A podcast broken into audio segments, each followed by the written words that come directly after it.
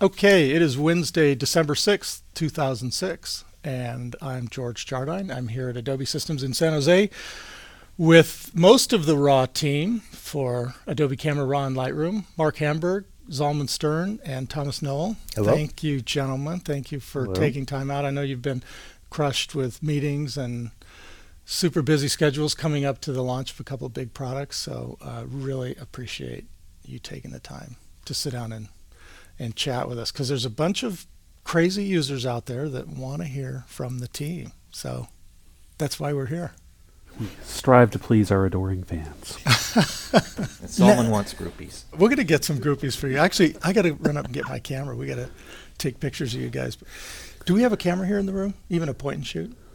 Okay. Well, we'll, we'll work The something entire out. raw team without a camera. This is embarrassing. Yeah, that's embarrassing. I left my camera in my office. And and, and Schewe isn't anywhere around.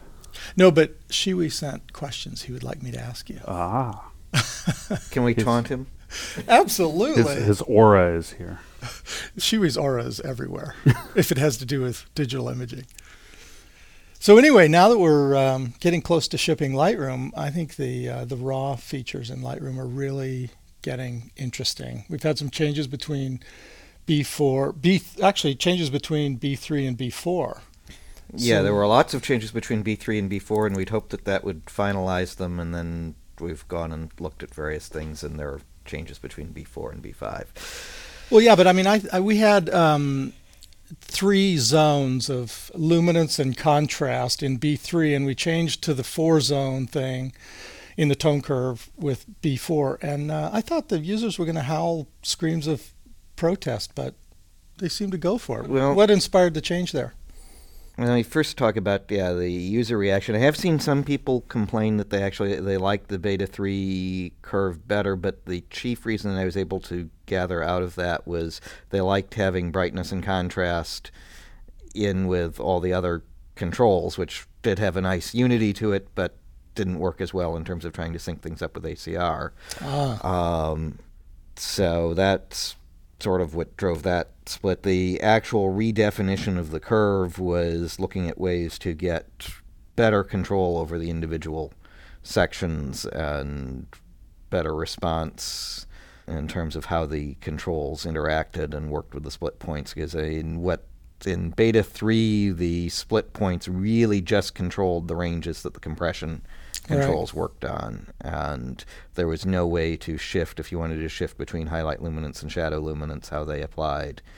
So, introducing the center point then allowed us to take something that's akin to highlight and shadow luminance and let you move that back and forth while also then having the other two split points to adjust um, the outer range controls, which are sort of the equivalent of the compression controls from before. so the split point controls now operate on everything in the tone curve, but not the brightness and contrast.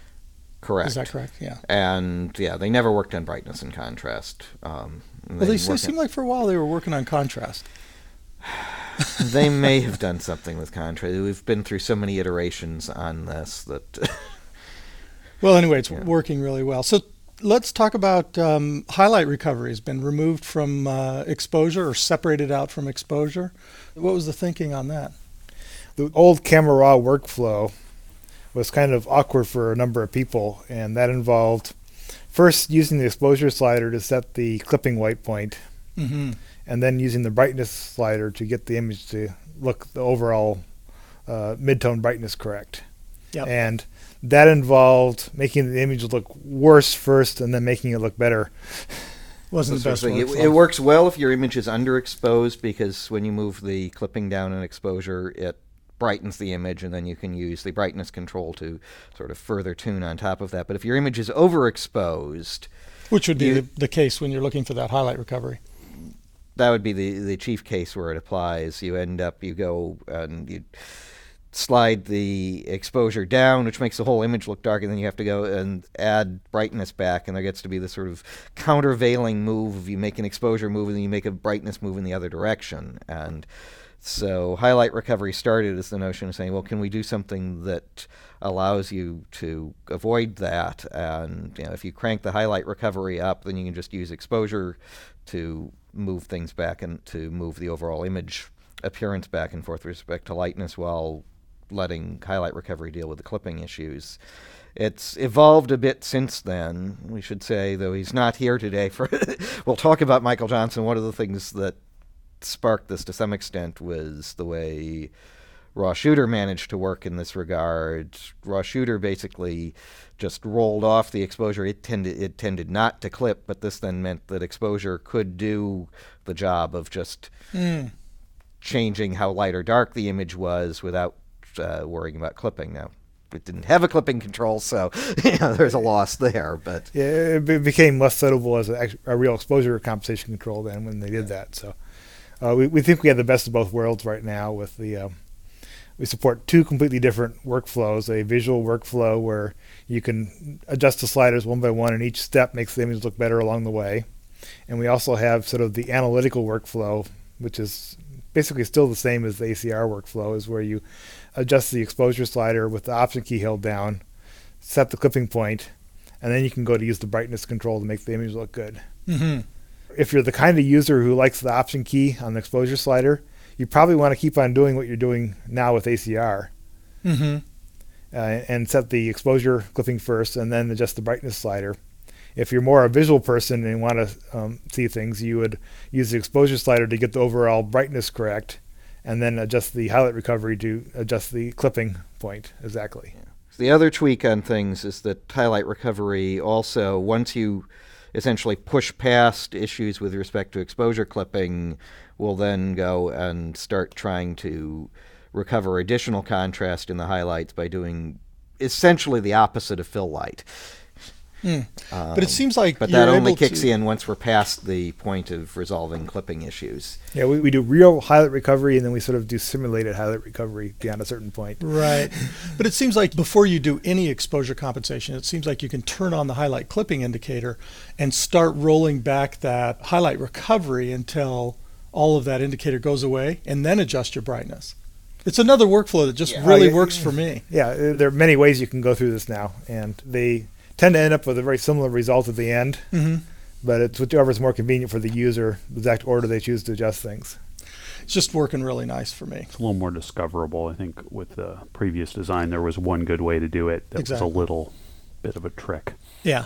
Yeah. But no, it's just really, really working nice now. So But it does mean that when you know, people ask, well, what's the right way to do it? it the answer is, it depends. yeah, There's more than one way to do it.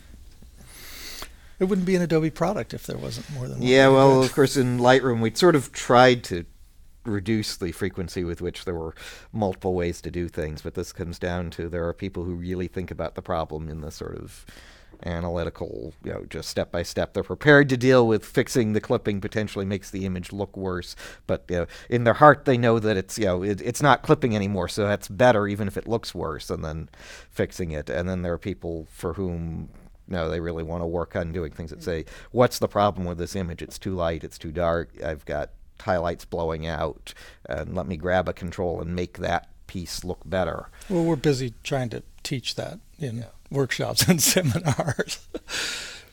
and the fill light stuff is coming along nicely too. So is that straight out of raw shooter or is that a thing out of shadow highlight correction or is it a hybrid? Um, entirely new code. hmm Um, uh, you disavow both of those antecedents. um, the uh, particulars of how it, the tuning of how it behaves, is uh, largely uh, stuff Thomas came up with, and uh, there's uh, you know new particular implementation of some low-level image processing that uh, we got uh, out of a particular piece of research, but uh, Hmm. it doesn't. I mean, people bring up these, you know, where did it come from? You know, did it Sure. come out of raw shooter? And it's not like I particularly care what people think about, you know, where we get our technology, but I think it's important to inform people that it doesn't behave just like some previous thing. You know, it's the same idea, and we certainly, you know, Michael Jonsson, we talk a lot about how the behavior of those things happen, and uh, you know, we pick up a lot of ideas, but it's not exactly the same thing that we're picking up as a whole piece. Uh, and it's interesting. A lot of that I talk with Michael Jonsson because uh, there will be places where you know we've come up with something else. and Just go, this is yeah, that's essentially what raw shooter does. and there are other times where we've gotten things that it hasn't been completely easy to extract from raw shooter, but we've gotten the sort of general description of what raw shooter does and have done something similar. Vibrance would be an example in that regard. So on the fill light control, how is that different from the effect you would get by adjusting the shadows in the tone curve? Uh, well, it's it's a non-global operation in that it actually tries to find the areas of the image that are dark and adjust them differently than isolated dark pixels in bright areas of the image. So it sort of segments the image into light areas and dark areas and adjusts each segment differently. So sounds like it's using a mask rather than just Yeah, a, it's, a- it's building a mask under the hood Mhm. and then uh, using that mask to do differential uh, adjustments in different parts of the image range. Uh, and what's the benefit of doing it that way rather than using the tone Uh, if you use a tone curve uh, to bring up the shadows, the net result is a lower contrast image Mhm. because you have to compress the whole tone range to fit in whatever the new target range you're you're doing. Ah, Whereas if you use the we call it the fill light mask in the code uh, to selectively bring up the brightness of the dark areas, we can preserve the uh, local contrast in all areas of the image. hmm. It's working really nice, but it seems like it almost always requires a tweak to the darks. Or is it the shadows? well, right yes, at the, there, the is- shadows. is certainly there is yeah the matter. Yeah, Which is not a problem. It's just, Yeah. you know, it's just a. It's Yeah, which is why it's you know upstream of that control in, in, in the um, uh, order we chose. to- to- Yeah, I've found prior to fill light, you never. I mean, you could push the blacks up a little bit, um, but I found that the entire upper range of that slider was kind of dead space. You can get it much above ten prior, unless you had a hugely overexposed image. But with Yeah. fill light, it's actually a very useful technique to push the fill light fairly extreme and then run the, the shadows up much higher than you would have before. It's nice to think about can you get one slider to do exactly what you want, but it turns out that it's somewhat image dependent and it's also somewhat dependent on exactly what you want. You can't, you know, read someone's mind. So I view that particular one as an interesting new workflow option and that I never would have considered using the shadow slider in that one, or black slider in that way before. But um, with fill light, it, it actually turns out to be pretty I mean, useful. It's something that probably could stand to be improved over time, but uh, it would require changing the definition of what the black slider does, essentially, or adding another control, or adding another control or so, to deal with the. Which I is really wanna something clip I- this data off before it gets to fill light, essentially. Hmm. and that, that that is actually something I have in the labs right now, but not ready for shipping yet. But it, it, it's a definitely still a research area in terms of exactly how the black point is set and dealt with. So onto the vibrance control. Oh, I think we talked about this in one of the last podcasts, how it's different from saturation. But I was curious. I think at one point you mentioned um, that it was actually vibrance that you're using in the HSL panel. Um, no, some- actually, it, it is just saturation. I think I, I may have looked at doing something that was somewhat akin to vibrance, but HSL shifted, I believe, in beta. Yeah, in beta four, it shifted. So this is this isn't an area where people are going to experience changes. The experience changes in the HSL panel are of a different nature Well, in beta uh, five. well, but- but uh, um, uh, to, but- to using um, yeah, beta three and earlier actually did an adjustment for saturation, which had somewhat more vibrance-like effect. The the issue in vibrance is that vibrance um, adjusts the brightness of the color in addition to its saturation is defined via. I believe we're now using essentially we're using HSB saturation is what we work on, um, and vibrance will actually change the brightness in addition to the saturation. The other tweak that's in vibrance um, that doesn't show up anywhere else in the app at this point, but is that wasn't in raw shooter, is that it has a skin tone detector Hmm.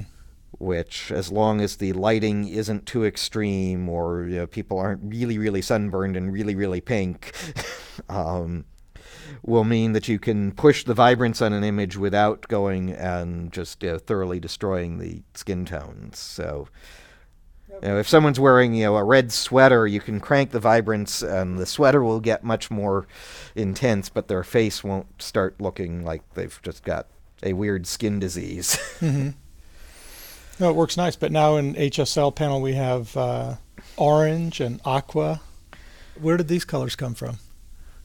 Well, the six hue taps that were in releases up through beta 4 are essentially the ones that you get just from the way color spaces are defined. So you have red, green, and blue, and cyan, magenta, and yellow, which I, I used to comment when people would say, you've got 18 sliders here. And of course, now we have 24, but um, 18 sliders. Say, yeah, but there are really only nine concepts between hue, saturation, and luminance in the six hues. And you knew all of them except for cyan. Um, but when you started looking at things, you go and you try and fix foliage in earlier versions. What you discover is that foliage isn't green, it's yellow. and you, are dealing with flesh tones or something, and they're you know, they're you know without an orange, they're more or less yellow. So one of the things that came up was okay, the hue taps that you get from just looking at Prof- the way ProPhoto RGB works don't actually make sense in terms of the way people experience colors. So we went through and started saying at the same time, not wanting to just overrun things with too many taps on this, wanting to be able to go in and say, well, what colors do people really identify when they look at images and where do they draw? They so you know put it together a spectrum and had lots of people come in and draw lines. And know, one of the really obvious things was everyone marked out orange.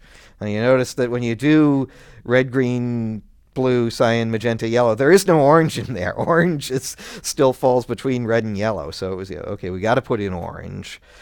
And as I said, you know, green is you know people look at foliage and grass and so forth and think that it's green, but you know, where Tons ProPhoto RGB it, yeah. green comes is you know way too blue. So it's okay. We got to move green way over, and then it's essentially start working through those, and then there's okay. Well, where do the rest of them fall, and where do we need additional control coming in? No, but it's, Uh, I think it's just really nice. It's a sign of the team, I think, that we're willing to break the rules and think about the problems with fresh eyes. you know, we played briefly with Roy G. Biv.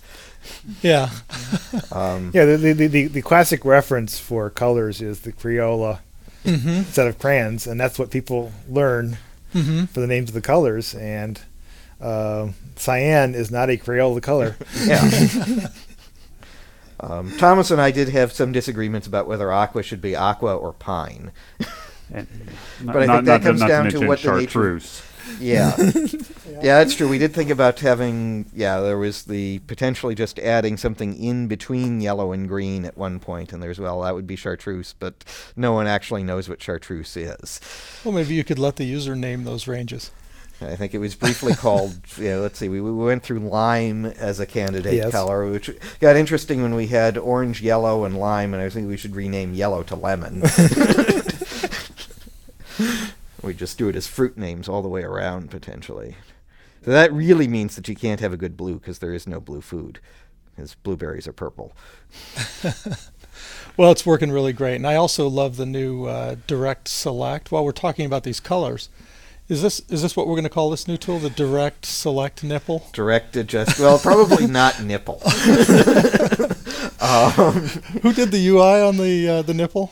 Was that Phil? Actually, I think that probably was one of the engineers in Minnesota. I'm Yeah. not sure. Yeah, Phil may have supplied the, the graphic for it. That picking yeah. what was there. That that actually looks like Phil's design. I just I, I remember back it, it was way over a year ago when Kevin Connor and I were having a conversation and he actually said I think it would be really cool if you could click on the image on a shadow and drag your mouse up and have it lighten the shadow or whatever Yeah. and and now to see that yeah, and working so we got that in so Beta cool. Four. We got the you know click on the image and adjust, and then it was like, and we knew when we put Beta Four out, there were sort of obvious, we could use this in other places. We could go and use this in the HSL controls so that you can actually go in and click on something and adjust mm. the hue or the saturation or the luminance there. And I think that really is starting to pay off well in terms of tweaking, and it also it helps a lot with the grayscale mixer because you're not having to deal with the okay, I'm looking at the grayscale, but I want to go and adjust the color. And what was the color that was underneath there? well uh, that's having to where flip you have back and before forth. and after Yeah, you can use before and after. You use a variety of things, but it becomes much easier when you can just click on the image and Yeah. say, well, I want this part of the image to be darker. yeah it works really nice when might we see some of this stuff appearing in uh, ACR Thomas Well, you actually got a uh, major preview of it uh, since this is uh, this is recorded before the public beta of Photoshop CS3, but it's not going to be broadcast until after the public beta, so we're allowed to talk about it. So, in as part of the public beta of Photoshop CS3, there is an early version of ACR 4.0, Mm-hmm. which has many of the Lightroom develop panel controls mirrored into the new ACR. Mm-hmm. This means that yes, people who pick up the public beta of CS3 are then ahead of Lightroom in terms of what they've got, um, since In what- in, in ACR4 contains you know, the changes we've just been talking about, which are not reflected in Beta 4 of Lightroom. Right, right. So folks that are processing their images in Lightroom version 1 will have at least complete compatibility with ACR4? Yeah, uh, uh, Absolutely. We, we have not been able to talk about it a whole lot until recently, but now that the public beta is out, people have seen the direction we're going there, and essentially all of the controls from the Lightroom 1.0 develop module will be also controllable in ACR 4.0. So it's not just uh, an interpretation of the settings from Lightroom. It, you'll No. actually have the Lightroom controls. but- It's the same engine underneath. So. no, I know, but I mean there was some. There was you, some. will be able to change all the parameters that you can change in Lightroom in Oh, cool. in Photoshop, and you'll be able to move files back and forth, and the renderings will remain identical between the Very two, cool. and it enables a lot of s- synergy between the uh, products. Well, this should User be- interfaces won't be identical. So I mean, some of the things Yeah. we we're talking about with the you know, drag on the image to adjust is right, probably not going to be an ACR. But right. And in, in, in fact, I mean, the overall direction that we look at is to have a lot of user interface innovation, especially in Lightroom. But you know, there might be some things that happen in ACR or elsewhere that you know kind of take subtly different directions, at least. But that the underlying processing and the models of, of you know how you adjust images and things are very similar, um, so that we can have you know products that address different needs and different tastes. Maybe a file browser versus a database. all sorts of uh, yeah different different Well, points should- in the space. Yeah, Bridge and Adobe Camera Raw will continue to be what they were, which is a file browser based uh, raw conversion method, Yep. and Lightroom is a database and raw conversion method. So. Yep. Lightroom to me is a I mean, it's a tour de force in the user interface department. It's really quite an experience, and there's a lot of wonderfulness to that. Um, It has personality, the as uh, Mark commented yes, the other day. yes, Which means And- there are going to be people who like it, and there are going to be people who don't like it. Uh, but you know, that was sort of the, the price of having a strong personality in the Yeah. user interface. Is I look at it and I see easily many years of further improvement, development, more wonderfulness coming into that being. Whereas you look at ACR and Bridge, and it's a fairly well developed paradigm. Um, it's not the same level of commitment to workflow in certain ways. I mean, we have a lot of constraints on what we can do in that in that model, but at least we understand how it behaves and have tuned to certain aspects of it. So you might not be able to hit the same maximal smoothness and wonderfulness of the workflow, but it's kind of a little bit more of a predictable route that it goes down. Um, there's silly things like action scriptability. You know, there, there is a serious model for how to do extensibility in, in the whole Lightroom vision. But for the here and now, if you've got to crank out some JavaScript to process a bunch of images, Bridge and ACR can do that kind of thing. And, you know, it might not be everything you wanted to put a beautiful user interface on your custom scripted workflow, but it'll get your job done. And so that's the sort of thing that in a, in a 1.0 situation with Lightroom, you know, there's a trade-off in how much of all those tiny little things you can polish and make Oh, fully, yeah. fully available to everybody. So, it, you know, No, it takes time. So I'm seeing uh, cloning and healing working nicely now, finally, in, in Lightroom. Yes, and Any- now we're evil, as, as I put it. Uh, there's been Well, the way whole- you demo it, yeah, well, okay, cloning eyeballs into the middle of people's foreheads. Foreheads and- yeah, but for uh, dust spotting, just dust spotting. Yeah, th- th- there's always been this sort of thing that, yeah, well, yeah, one of the things is a potential distinction would be, you know, well, if you can't really alter images, you know, you can make that as a distinction that makes you somehow more pure in a sense. But it's uh, the moment you have a tool in there that can fix dust spots, it's probably open to abuse to do things like put eyeballs into the middle of people's foreheads. Yeah, just last night we were commenting uh, that that's probably not what it's best used for, but uh, Yeah, it gets demoed uh, that way. Yeah, it, um, I'm It's a lot easier to see it than it is, you know, if you do. Yeah, see, I had this little tiny dust spot here that, and now I don't. I look at it, the target point for the design uh, is uh, for dust spotting. Sure. Maybe scratches, although you know, and then on up to maybe skin blemishes or you know a little bit of beauty work type things. I want to make sure that it's really, really great tool for doing dust spotting. I mean, mm-hmm. Photoshop has the spot healing tool, and when you first fire that up and you use it, you're like, "Wow, this is this is just totally cool." Like, Yeah. I can't believe this works, man. Wow. And I'd like to be able to get at least that, you know, some of that aspect to, you know, making this for dust spotting an image just I mean, because dust spotting is a completely thankless task, right? You- You're looking at your image, you're like, wow, this is great, except for all those dust spots, dang it. So, making that as easy as possible and to produce really wonderful results is the first priority for the future.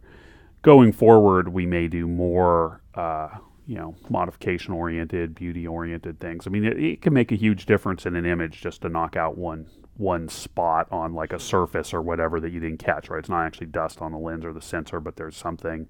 I shoot a, a fair bit of macro and when you get the the shot up in macro, there there's you know fibers and particles on everything, and you you didn't see them through, or you didn't notice them through the viewfinder. It's always one of them you really want to get rid of. Uh, you know, beauty work, same or glamour type stuff. You know, a lot of retouching. So, our initial goals are basically dust plates. You can use it for some other stuff, um, but uh, We fix things that are generally circular. yeah, yeah, th- th- that's the sort of limitation that's in it at the moment. Did you see at the moment? Okay, that was going to be my next It, question. it- it's clearly a feature that will move forward, and it kind of gives a little bit of insight into the whole non-destructive editing. I mean, in fact, there was uh, a while back on one of the forums I follow, uh, somebody was saying you can't do uh, retouching, you know, dust spotting or any of that in, in a raw converter because, well, they're non-destructive, and you have to have a destructive program to like Photoshop to do that. I was like, yeah, you you learn the most interesting things on because you know fact we do have that feature, um, and uh, you know going forward, I think we'll do more of that in the non-destructive model. I mean, our question on you know, the whole non-destructive thing is sort of yeah, i- is an interesting nomenclature on this. You know. I've uh, argued on occasion. You know, Photoshop One actually had non-destructive editing. It was just based on the save as command. um, but uh, this is sort of this is you know, parametric editing, metadata-based editing, and the interesting tension point there gets to be, well, how much metadata are you prepared to put in? I mean, we could have replacement pixels for every pixel in the image and declare that well that's just metadata describing how you change the image at some point though it ceases to feel like metadata and um, we're clearly at the stage right now where well if you dump a thousand dust spots in you're going to get a pretty big block of xmp to describe it but It'll work. but it'll work, um, and it'll be sort of clearly not as directly tied to the pixels. Um, you know, there are other directions where, as we do more and more localized stuff, you want to do more interesting boundaries than just circles, where you know that potentially the well- tension gets more complicated. Yeah, and we have you know other avenues of technology when we. You, I mean, current Photoshop-based approach is very user-driven. You find the features in your image and you modify them, and it's wonderful because, as, as you say, you can feel the pixels between your fingers, It's- and I mean, it's a wonderful property of Photoshop.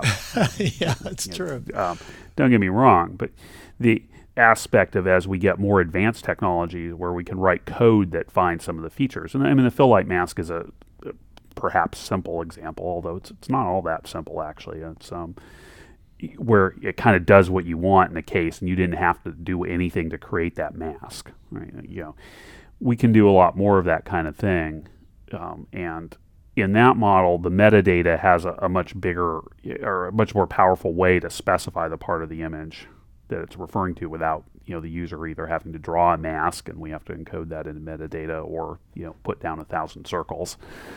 So uh, we will, I think, at every turn have to preserve the power to say exactly what you want to, to override any kind of automatic thing we found or decision we made. But it's possible that if we get the technology good enough, that responsibility will be lifted. Mm-hmm. So will we see this in uh, ACR four? Uh, the healing, cloning? healing, healing cloning. Probably. Probably. that would be cool. As this is being recorded, it isn't yet completely implemented. I think would be. So it's not so much that I'm worried about as when this releases versus uh, or what we Oh. can say publicly. But uh, I guess I would have to worry about that. Um, it's it's it is slated to be an ACR four. Cool. So the cloning technology is pretty cool. Does this give us a really clear advantage over what the competitors are doing in the non-destructive dust busting space? Well, the healing is yeah is based on the technology that's in the healing brush from Photoshop. Um, and the healing brush, the spot, the patch tool, and the spot healing tool in Photoshop all essentially do the same thing underneath, and they're just different user interfaces for setting this up. And I've described what's actually in Lightroom and ACR is a um, circular patch tool um, with a sort of spot healing inspired UI. But that technology is something that is unique relative to the competitors in the space right now. Uh, the cloning effects we're getting, I think, are you know, fairly nice, but cloning is a pretty well understood Yeah. No, that's what I meant. The, s- the spot healing. yeah. And cloning is mostly there for there are just cases where healing doesn't necessarily give people quite what they wanted, and they fall back to cloning on occasion. Um, Okay, cool. Before we dive into a few questions that Andrew, Rodney, and Schewe sent us to talk about for a minute, I just want to we touch just on Just have the. to say uh, no color space questions allowed. I was just going to ask a color space question. Sorry, we did that. We did those previously. Yeah, but you know, you users users are still users are still asking questions about the zero to one hundred percentages. So I'm just I just want to clarify Well, just when one people little one. start having you know 255 fingers, No, seriously, I just just a quick question on the percentages. So that's in the Melissa RGB space, those are in whatever that color space is called. whatever that color space is It's called. called. Okay, and so do they give you an accurate indicator of what clipping might occur when you export to sRGB? No. Because that's what the users are asking I mean, for. so for sRGB, they are not useful for t- showing you clipping. And if you're worried about clipping for sRGB, Lightroom doesn't have the UI facilities to help in that regard. And we've thought about some of the things to put in, but they actually they would work against doing some performance optimizations that we want to do as well. Well, they can't have it all in version Yeah, one. That's what so, I've been. That's what I've know, been telling and her. At this point, we haven't done the performance optimization. We haven't done the sRGB thing, but they're sort of you know doing one interferes with doing the other, and Zalman, there's figuring out you- the choice. any comments on that? Well, the, the the ACR interface is taking a different approach here, and, Right. and when you set the workflow options to a particular color space, that affects both the RGB readouts and Mhm. the histogram display, so you can actually see the clipping in various color spaces. So, So you Yeah. find it to be a meaningful distinction? yes, I do. All right. Well, we're, we're, we'll be agreeing to disagree on that one then. Um, yeah, it would be nice to get away from having to pay attention to target color spaces. I mean, it's a little bit of a different approach in that Lightroom, I think, tries very hard to have your workflow be abstracted from where your image is landing. Right. And ACR has a traditional, I mean, how it was built originally, and it's not clear to me that, you know, that's the be all end all or anything, but that's how it works. And it, it's a, kind of a very Photoshop realm thing that you know what workspace, at least most of the time, you're going to land in. Yeah, ACR. Your next step out of ACR is dumping into Photoshop, and we're sort of trying to say, well, we're setting settings that could be used for a variety of things downstream. Now, what Lightroom really needs to make that work out better is it needs better perceptual mapping into a variety of spaces so that if you go in and really, really want to tune for sRGB, then you probably want absolute colorimetric because you don't want the compression artifacts or you want something so you can really judge where you're going with that. But if you're mostly worrying about just generating, finding the best images, and then it's, oh, I need to spit out a bunch of sRGB versions of this, that's where perceptual color mapping and you know, a variety of approaches in color management things actually pays off because it manages to bring things in without getting ugly clipping at the expense that some things end up a little less saturated. The problem is that generally for RGB spaces, there just aren't. They don't generally get built with perceptual tables. I know Well, Karl Lang built a perceptual monitor profile so that he could play with that, but yeah, that's Karl Lang, and he does that sort of thing.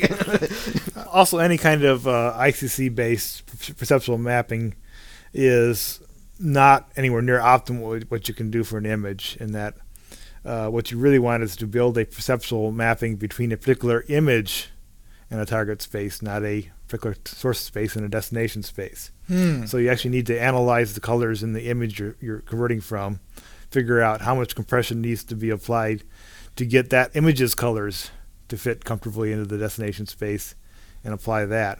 So it sounds like localized correction to me. I mean, why create a profile for us for one image? So wh- how? or you do, or we come up with I mean, know, am I- some sort of I- compression control. I mean, but then you also get into the okay, I need to export all you know ten of these images, and I want to apply similar. Co- I want to apply the same amount of compression to all of them so that they're comparable. they so it's now I need to build a custom compression option for you know a set of images. a group of images. yeah. Often you don't want to change the mapping between images and images because that's because the background color changes behind you and have end up with different skin tones and stuff like that. yeah, the images are if they're going to be used together, you need to do a batch conversion.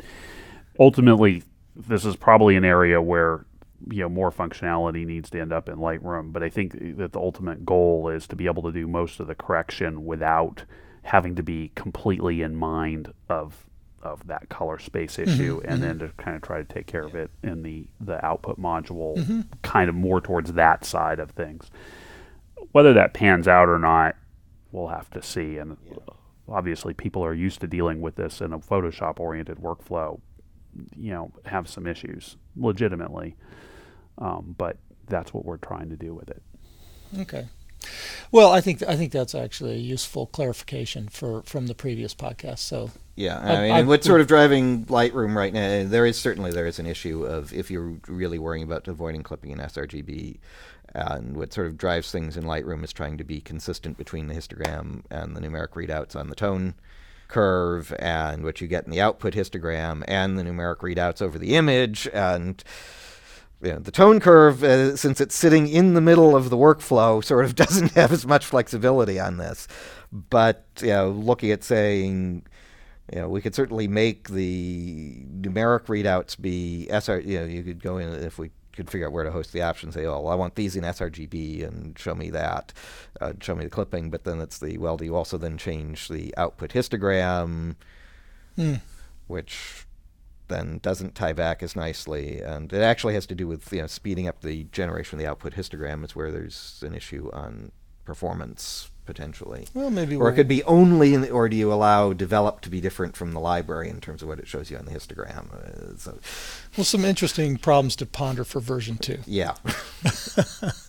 Okay, well, um, before we wrap up here, I got a couple of quick questions. Andrew Rodney uh, is writing in and asking, what can be done with respect to DNG so that it can support everything in Lightroom and write all that info inside the package? It should be working 1.0. um, well, I think he's worrying about also things like history and so forth. And the answer is Lightroom could just dump a huge block of data in that isn't into the middle of XMP that isn't designed to be read by anything else other than Lightroom. Um, and we talk about this on occasion, but there's sort of you know, that doesn't smell quite right to people who are more on the XMP side of things. Um, Yeah, I mean, not only that, but do you want to guarantee that history block works from version to version of Lightroom on into the far flung future? Uh, You know, Yeah, uh, I, I actually tried to kill history from Beta Five and had various people tell, or you know, from version one or whatever. It goes by various names around here because it's the version after Beta Four, but you know what what form that gets to the public. Um, you know, the, the inclination is to call it B five, but you know, it's really it's you know what's happening for version one. Sort of moved to kill history and had various people dissuade me from it, but it does mean that you know as we look at things like more localized correction and so forth, the weight of history is going to get worse and worse over time. yeah, the first thing to make clear is that all of the parameters that control the appearance of the image, and you know, we're, we're talking about non-destructive metadata-based editing, blah blah blah. The, all the image data and all of those parameters do land in the DNG. The hmm. parameters are all in XMP. Most of them are documented currently, and the rest will be documented at some point before too long. I don't actually know the committed well, date to the extent that we head. document these things. Yeah, yeah. Adobe hasn't told you what to do with the number. right right yeah and and we do have goals to improve that that interoperability um, it kind of gets into your intention if your intention is to take your image from one program to another and maintain visual appearance and maybe even be able to do edits in different environments that we kind of have a handle on history is another level of things because I mean that's very intimate with a specific program. That history doesn't really make any sense. However, it has some very interesting properties for provenance. You know what you know if you have to prove what happened to this image, you know how you got from what came out of the camera. Well, the history, if it's moderately readable in some sense, even if you can't process those as commands in another program, might be interesting. Uh, with metadata edits, that's not all that interesting as for provenance because you do have all the controls that were True. set in the final result. You don't really care exactly what order the users adjusted those controls. Um, I've I, some things that I've wanted personally, and hopefully we'll get in. It's probably not going to be in the 1.0 AC, uh, ACR t- 4.0 time frame, but um, kind of notes. Um, like when I'm working on an image, occasionally I want to drop a note and um, into that. into that that I can see that says, you know, here's why I made this decision, or perhaps you know, it might be better as this. And s- comments in code. yeah, exactly. And with with with snapshots and as a virtual, virt- if where you end up with multiple copies of the same image, this is actually pretty important. Why did why what was I thinking when I did this one, this one, and this one? Exactly. Um, so I'd like to see us do a little bit more of that. And for people who are in significant workflows, you know, that's actually a, could be a pretty interesting thing to embed in the DNG. It, it may not make sense in the long term to embed history because that could get very large and it's very, very Lightroom specific. What would make sense would be to embed the snapshots because the user actually explicitly creates these. It's And- still again just metadata. And it's Yeah. the same parameters, like it's very well Yep. defined. I did want to talk about versions versus virtual copies, but um, we have a couple questions from Schewe, so let's just let's let's do a couple of those real quick. Um, and you can uh, decline to answer if uh, if he's digging into uh, sacred spaces. Are we working on better color demosaicing, sharpening, and noise reduction, particularly since sensors are getting much higher ISOs, etc. We're always working on that kind of stuff. Okay. yeah, of course. Okay. Jeff Schewe also asks, what direction do you think sensors are going in since most photographers have already made the transition from film to digital? What's going to compel photographers to get new cameras? Because, uh, let's see, megapixel capture size, better signal to noise ratio, better color, more dynamic range, All of the above. all of the above. Yeah. Yeah, I mean, personally, I'm looking for better signal to noise and um, better dynamic range. Which is really the same thing. Yeah, yeah, it's, yeah. It comes down to because you know the number of pixels there. Um, well, I guess actually, if I had better low light performance, then I could shoot faster and I could get away with more handheld stuff. I mean, it's one of these things where I shoot enough handheld work in low light that, for example, the 1DS Mark II is too many pixels for me because I can't actually get the benefit of that without having you know some amount of camera shake that undermines it. Uh, the the flip side is its low light performance is uh, is quite. I mean, those pixels are useful for improving your low light p- performance. It turns out, but it's an interesting question, and I think that, that we will probably see some fairly significant improvements in sensor performance, you know, low level technologies. Which ones they will be and when they will come out, I wouldn't really want to predict, and it also requires you know making some bets on different players in the industry that it's really not our position to you know they're all good, they're all going to have their values, and we're going to support them all. My my suspicion is that the pixel count is going to keep going up because that's easy for people, to, for the camera manufacturers to sell.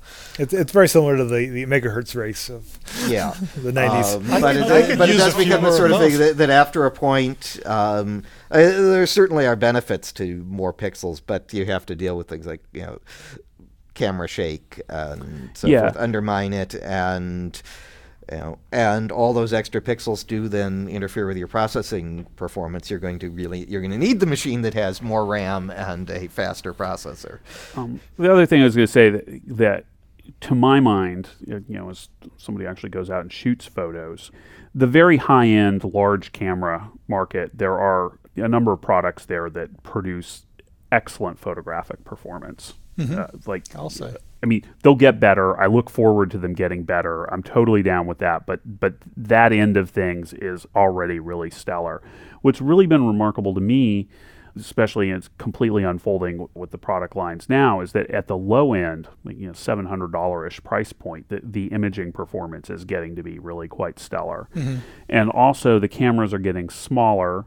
We're starting to see, you know, there's this renaissance in the rangefinder market. You know, you, there are pros and cons to the rangefinder. Some people love them, some people hate them, but it's really cool to see that that's actually going to make the transition into digital.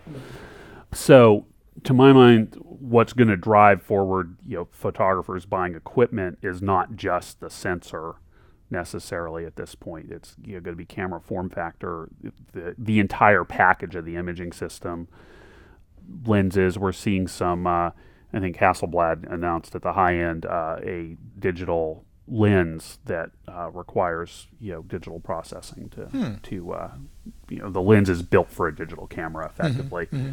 So that's kind of a uh, y- you know another place where the uh, technology is going. Mm-hmm. Um, so the megapixel race is often denigrated. I actually think that the manufacturers, for the most part, are paying attention to image quality, not not the number on the camera.